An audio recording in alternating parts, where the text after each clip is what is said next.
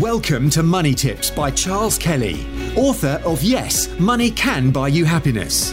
Charles spent over 25 years in financial services, working for banks, insurance companies, and as a qualified independent financial advisor running his practice, before setting up his speaking, consultancy, and property business. Money Tips will help you save, make, and accumulate more money, whether you are a business owner, entrepreneur, employee, or still searching for your vocation. Hello and welcome again. A few weeks ago, I talked about property and whether or not that, you know, in light of all the, the changes to the tax laws and, you know, stamp duty going up, abandoning uh, reliefs like uh, the wear and tear allowance, and I, I, I asked the question whether or not property was still a good investment. Now, the, the latest one was the the possible moves to get rid of the Section 21 notice, which enables landlords to get their properties back without having to find fault, a bit like a no fault divorce, if you like. Uh, so I asked that question. So go back and listen to that episode if you haven't heard it. It's called Is Property Still a Good Investment? And then uh, I've looked at some news in the, the papers over the weekend, and it seems that a lot of buy to let landlords are leaving the market. Now, I think we've known this for a while, and you know, anecdotal evidence suggests that a lot of landlords since 2016, 2017, when these measures were announced to phase out tax relief, that a lot, a lot of people started reducing the size of their portfolios and getting out of the market.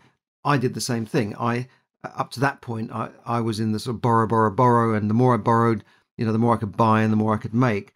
But then it did sort of change my mindset a little bit when when these measures were announced because the government clearly are, are looking to discourage uh, landlords like myself, i.e., the landlord is not not really the corporate landlord. And in fact, I met a, a minister at at a function who was then the housing minister. He's now a senior minister. I don't want to mention his name, but he's still in the government, senior minister.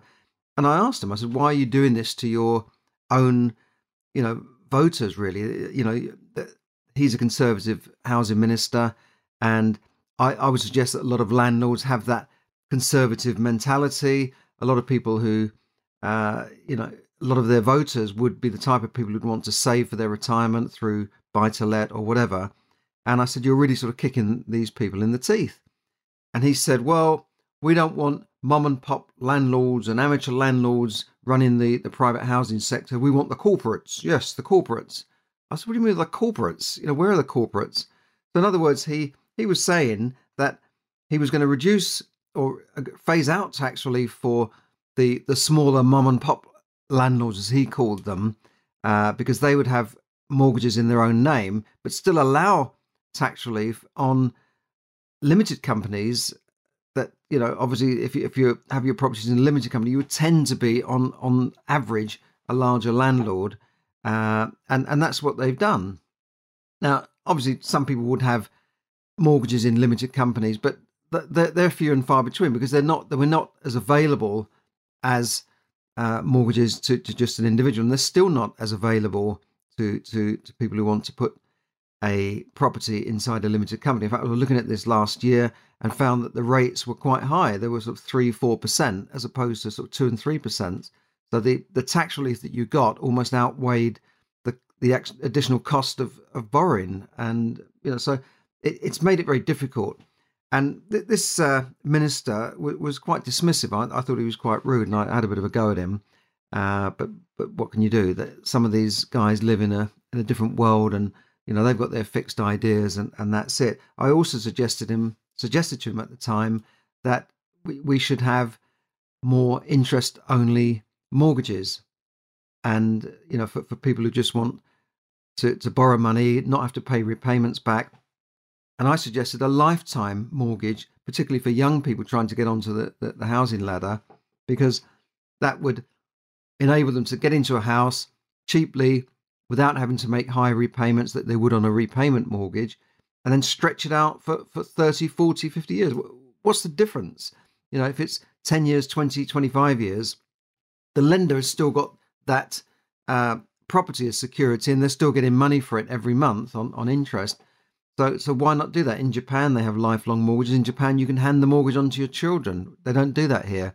And he he came out with some rubbish about, um, oh, that will cause uh, negative equity. I mean, I don't know where these, what planet some of these people are born on actually, but uh, anyway, that that was my suggestion. And, and funny enough, I'll come back to that because uh, the interest-only mortgages may be making a comeback. There's two companies, Santander and NatWest, that have introduced an interest-only mortgage. And again, now they've been around for buy-to-let mortgages, and I, have always done interest only, which means you don't pay back any capital, you just pay interest. But now that then they they were re- withdrawn after the last financial crash for residential mortgages, and now there's a few coming back in. And I think these are particularly helpful also for older borrowers, perhaps people who want to move on or, or downsize in their 50s and 60s and can't get a mortgage anymore because they say, well, no, you've got to pay your mortgage off by 65. So you can't underestimate how these mortgage restrictions brought on by the government, then the Bank of England, through the Bank of England, have, uh, you know, helped to dampen the market because, you know, for instance, I the last three deals I've tried to go for have all been if you like, spoiled. I've had to pull out of them because of lending problems. On, on you know, it's a long story. I won't go into everything about it, but the, the, lenders have become more difficult. They're looking at more things. They're they're restricting buy to let. They're restricting people who just want to get on the ladder. And I said to this minister, this is nonsense because, you know, if it costs something like, you know, a thousand to fifteen hundred pound a month to rent a property, which if they bought on an interest only mortgage, they'd probably be paying five or six hundred a month, maybe even less you know, why are you penalising people? Let them let them have the mortgages. Stop squeezing them and saying, you know, you've got to have this and that. You know, um, people can't get on the on the ladder if they can only borrow three times income, and the average income is seventy five thousand pounds. How much can a person borrow? Uh, uh sorry, the average income is twenty five thousand pounds. That and three times that is seventy five thousand pounds. Well, that mortgage is not going to get them anywhere, is it? Even if they could borrow four times, that's not going to get them anywhere. And this is because they've got to make interest payments and a capital repayment. So that was my little rant to the, the, the housing minister. Has it changed anything? Not a bit. No, there's still one way thinking there in, in that market, and that, that's that's the way it's it's going to stay for the time being, anyway. Um, now, I, I, I, was talking about buy to let landlords, and another government brilliant initiative. They, they brought in all these restrictions, and surprise, surprise, landlords are pulling out of the market. What will that mean for tenants, it will mean higher rents. So, as property prices are falling, uh, Hamptons have reported that rents are still rising. Uh, now, what does that tell you, Mr. Government Minister out there? Come on, let, us look at this because, uh, you know, we, we've known this anecdotally that landlords are pulling out of the market, but now we can see that they are, and their average profit is around £80,000 in 2018. However, this is 4,000 less than their average profit that they were making uh, in 2017. So prices have, have fallen, obviously, in, in that time. And uh, it says thousands have been retreating from the market since the 3% stamp duty. Uh, surcharge on rental homes was introduced in April 2016. Um, then they brought in, as I said, various measures, and they mentioned it amateur landlords. I find that that that term that the minister used and the term that the newspapers use, amateur landlords, a bit insulting. Really. It's a bit uh, condescending because any landlord that you know pays their taxes, has has properties, are, are trying to do the right thing, is is a professional landlord. Okay, they, they haven't got hundreds of properties, but but I, I think it's a bit condescending to call them an amateur landlord. Okay, if they're an accidental landlord that has just inherited a property and had to rent it out, you know, you, you could say that that they, they may be an amateur landlord, but even a landlord who's got two or three properties, they're still a professional landlord. They're not an amateur landlord. Um, so, and it says here that banks are advancing 4,800 loans a month to landlords, and this probably includes remortgages as well, compared with 16,000 a month in 2017 when, when buy to let was at its peak. And the number of landlords has fallen by 120,000 in three years. This is research from the Residential Landlords Association, who found that a quarter of landlords were planning to sell at least one property over the next year. So, so there you go. Um, I, I, th- I think it's quite sad that landlords have been kicked in the teeth and, and are being taxed heavily. And, you know, the public perception of landlords is almost up there with um, politicians, if you like um, ironically.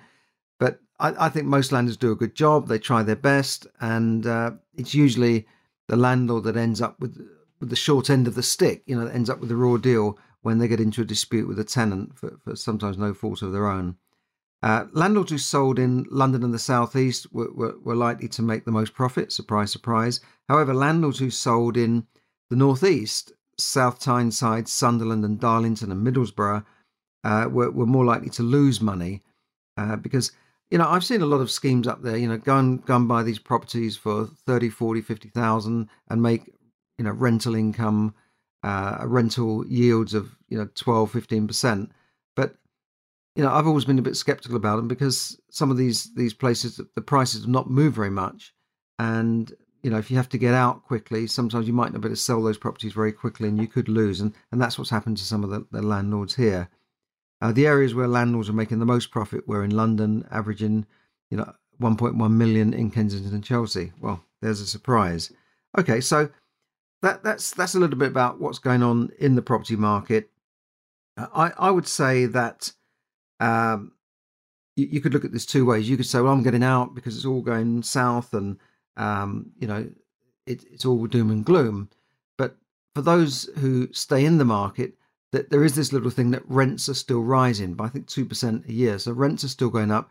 And agents tell me there's still a strong demand for rental properties. And in fact, there's still a, a strong demand for selling properties, for people who want to buy properties. Uh, first time buyer purchases are up.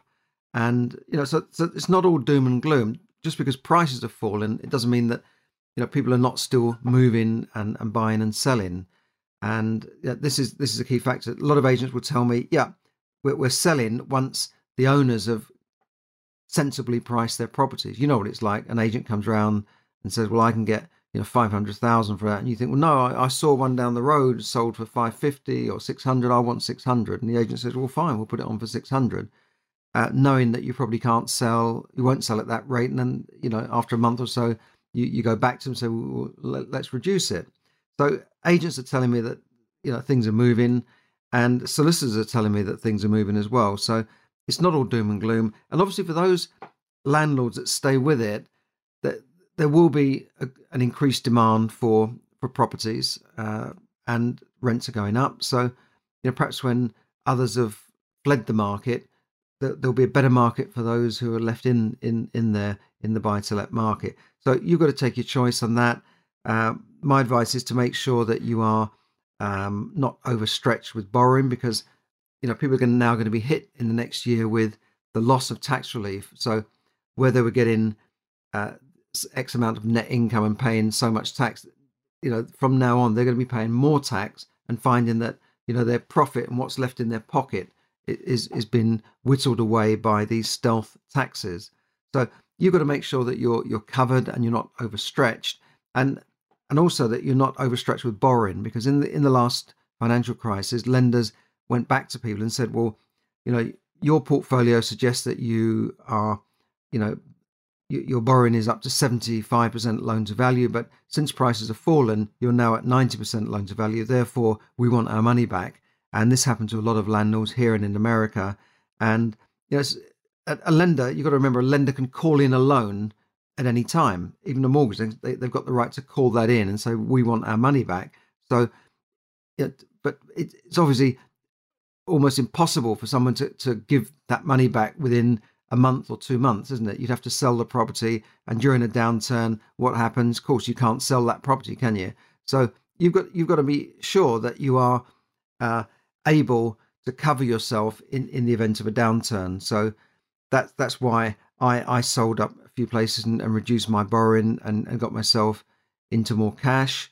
Um, and you, you might want to consider doing the same thing. Other matters that have arisen recently, you may have seen that Metro Bank has had problems. Um, and you know, people have, in, in one branch, there was a sort of run on the bank. You know, this means that people all go in and ask for their money back. And ultimately, if everyone goes into the bank and asks for their money back, that bank would go bankrupt because they haven't got that money. That they haven't got all the money that they've taken in on deposits. They've lent that out several times over to, to borrowers, and, and they're making money on that. So, uh, as always, if, if everybody goes in and there's what's called a run on the bank, then you know that, that bank would would fold.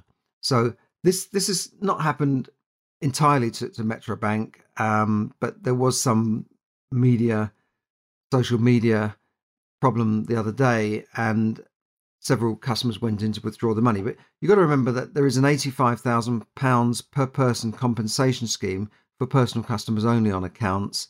Uh, this doesn't cover business accounts. And in fact, when Metro Bank announced uh, an accounting error, I think back in January, uh, business customers went on to withdraw 500 million from deposits uh, since this uh, 900 million pound accounting error was announced by Metro Bank. But you know, if you've got a few thousand in the bank, then you know I, would say your your money is safe. If if you don't feel safe, then put it somewhere else. But you are covered by this this compensation scheme. That was another thing that came up in in the papers over the weekend, and uh, I got a little tip here that was sent in by somebody. I, I, said, you know, if you want to send in tips, then by all means do so. And this is actually for my nephew Raymond, who sent in a tip, and he says uh, that a few weeks ago I mentioned about switching energy suppliers of one of my earlier podcasts that it's a good idea to you know to keep an eye on things and switch to to a cheaper tariff. But he said that when he switched, uh, he was in credit at the time because he was paying monthly, and if you're paying monthly for your your power, your gas and electricity, you're you're paying a flat rate per month over the whole year. Now, your actual usage will not be the same as what you're paying. So if you if you're paying fifty pounds a month, in the winter months your actual usage might run to seventy or eighty pounds a month, but in the summer it would go down to maybe twenty five or thirty pounds a month. I'm just giving average figures here, um, but over the year they they they all um, average out to to what you're you're paying and what they estimate that you will spend over the year.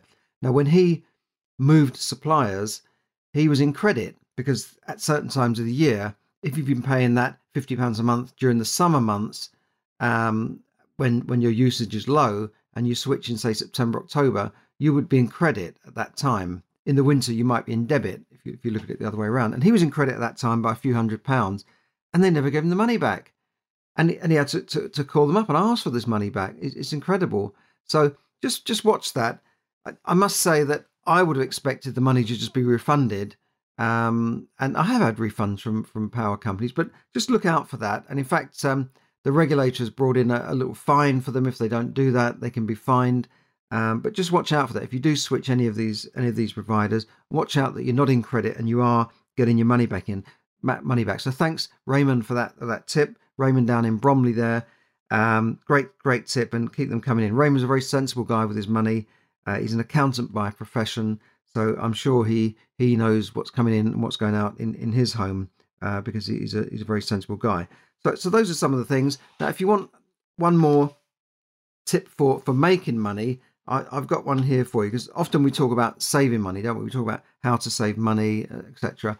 And I've got one here where you can actually make money. Now, a lot of people um, want to invest in the stock market because other than property, the stock market is probably one of the biggest areas for investment. It's certainly one one area that's made the most money for people over the last 50 to 100 years, other than than property. But it's a very different animal from property. Uh, there are disadvantages and advantages. Buying shares on the stock market means that you're buying shares in a company, and that company value can go up or down. And uh, over the each year, they should pay you dividends as well, which is your share of the profits from that company.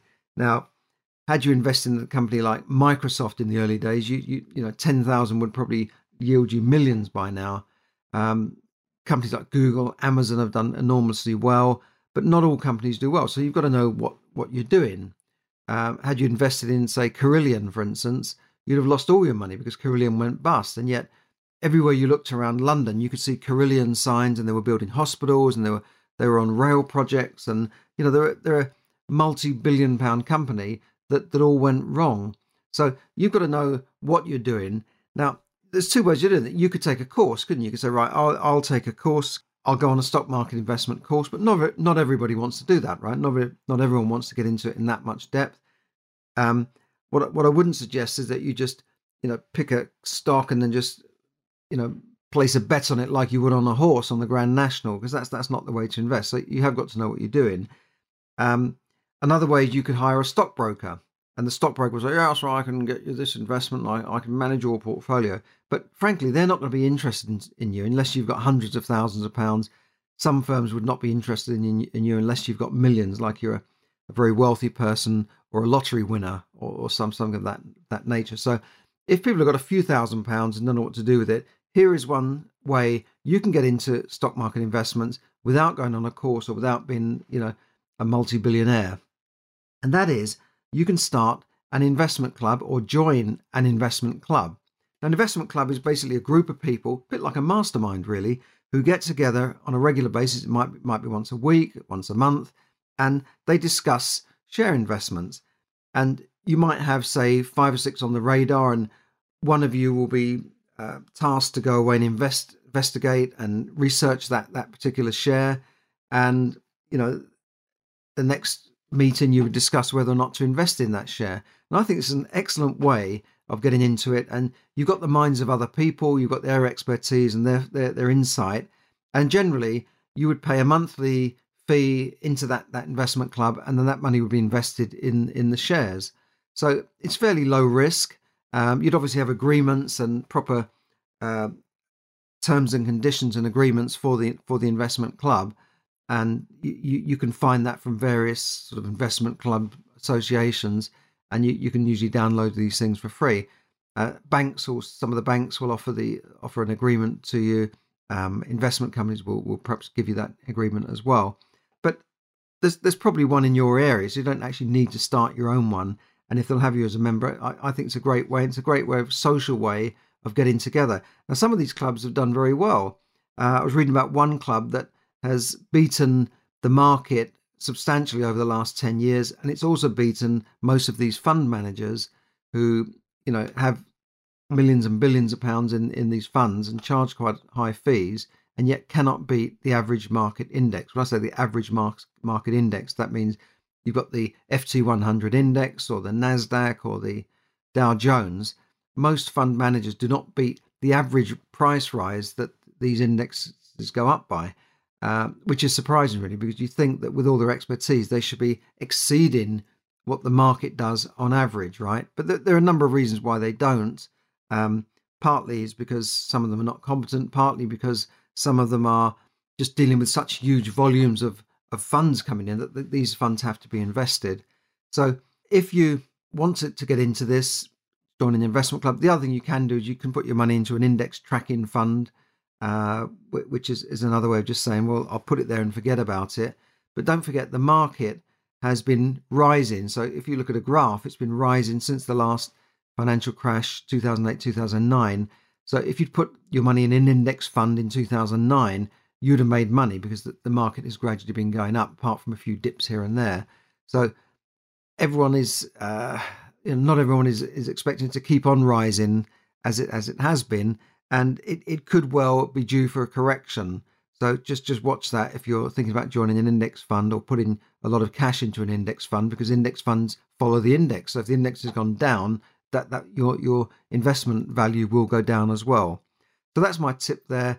Join an, an investment club, have fun, and hopefully make some money as well. So thanks for listening. This has been Charles Kelly. Bring your money tips to help you save, earn, invest, accumulate, and enjoy more money. So go and enjoy. Thank you. Thank you for listening to Money Tips. For more tips and information, visit moneytipsdaily.com. The information given in this podcast is for your entertainment and should not be construed as financial advice. As always, take independent financial advice before making any investment decisions.